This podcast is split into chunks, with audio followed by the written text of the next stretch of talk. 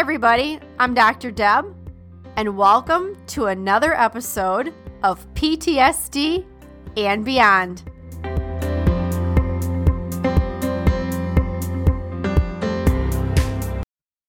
Welcome to the PTSD and Beyond podcast, where we give you insights into post traumatic stress, trauma recovery, healing, and beyond.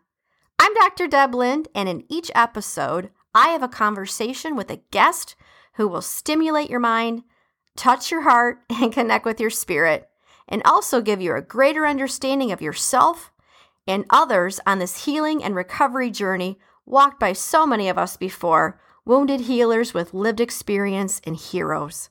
Hopefully, we'll also provide a glimpse into possibilities and purpose, hope, and inspiration. Thanks for listening and enjoy the podcast. One last thing, guys, before we dive into today's episode, if you'd like an ad free experience and like early access to new episodes and special events, I want to let you know you can join us at patreon.com.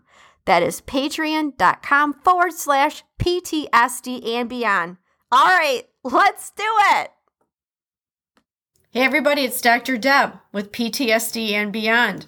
January 13th, reading from the best selling The Daily Book of Positive Quotations by Linda Picone. Here we go. The, the topic and theme of the day is called A Balance in Life. A Balance in Life. So here we go. The quote is from Jung, and it says, There are as many nights as days, and the one is just as long as the other in the year's course.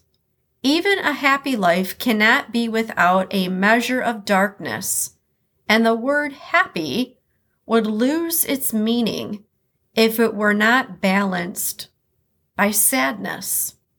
Gosh, that's so typical Jung. And I say typical because he always, yes, remember, guys, I said I was going to pepper stuff in here. Jung always had this, I want to say, uncanny way. It was he reminds me so much of like a Greek philosopher.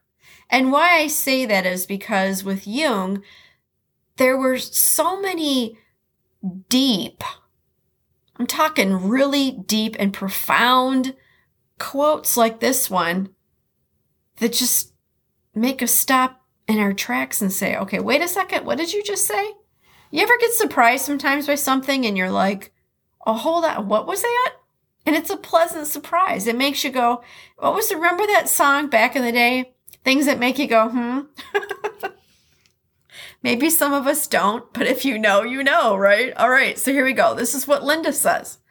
She's got a question. Linda writes, Wouldn't it be wonderful if we never had a problem or a bad day? I mean, I'm not sure if I would actually say it would be, wouldn't it be wonderful? I think the balance right now in the world would be nicer if it wasn't so unbalanced.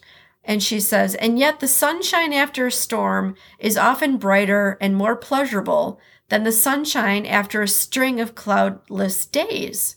Happiness that follows a troubled time can be more intense or at least more appreciated than happiness in the midst of an easy time. All right. I really appreciate what she's got to say here because you know what? It's so true. What happens? Let's just take the sky like she's saying. Imagine you've got seven days of sunny, no clouds in the sky. I'm talking like Santorini blue skies, right?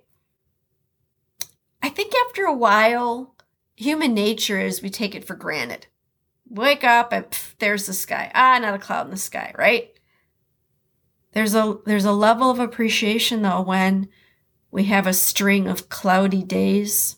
I can remember being in England and I would actually say I brought the sun with me because when the sun would come out, I noticed that people were talking about, oh, there's the sun, right? The sun's out. And in different parts of the world, we have, you know, places where there's less sun, places where there's more sun, places meaning less cloudy days. And when we do have a string of cloudy days, when the sun comes out and when it visits us, and it's like, oh my gosh, there's the sun. So I can see Linda's point here where she's saying, you know, happiness that follows a troubled time can be more intense or at least more appreciated than happiness in the midst of an easy time. So here's her affirmation for the day. All right, ready for this one? I feel like things are not going well right now. I'll think about how good it's going to feel when I get through this. And I will get through this. I love this quote. I love this affirmation. Here's why I love it I love it because it reminds us to remember who we are. And it also redirects that sometimes we interpret a moment of being longer than the moment itself. And it's temporary. So, right now, I feel like things aren't going well, she's saying. And I'm going to think about, I'm going to envision. When we were kids, we had a really good sense of pretend play. Sometimes that pretend play was, you know, to keep us safe. I'm, again, I'm speaking from a trauma informed lens here. We've, as adults, have set aside play and if we play with the notion and play with the idea from a childlike mind and even embracing our inner child and caring for our inner child, what would our inner child say? Our inner child would be skipping along and, you know, having a different perspective of, yeah, okay, the sun's going to come out tomorrow, right? The sun's going to come out tomorrow. We're going to get through this. It's going to be okay. It's going to be okay. And I love her last the last sentence here. It says, and I will, and will is in italics, I will get through this. We need to remember who we are. We need to remember who we are and come home to that remembering of who we are. Because, baby, we know we didn't get this far to get this far. All right, you guys, this is Dr. Deb with PTSD and Beyond. Thanks for hanging out with us today. You know, I do want to uh, mention again that what do you think about these episodes? What do you think? Do you want more of them?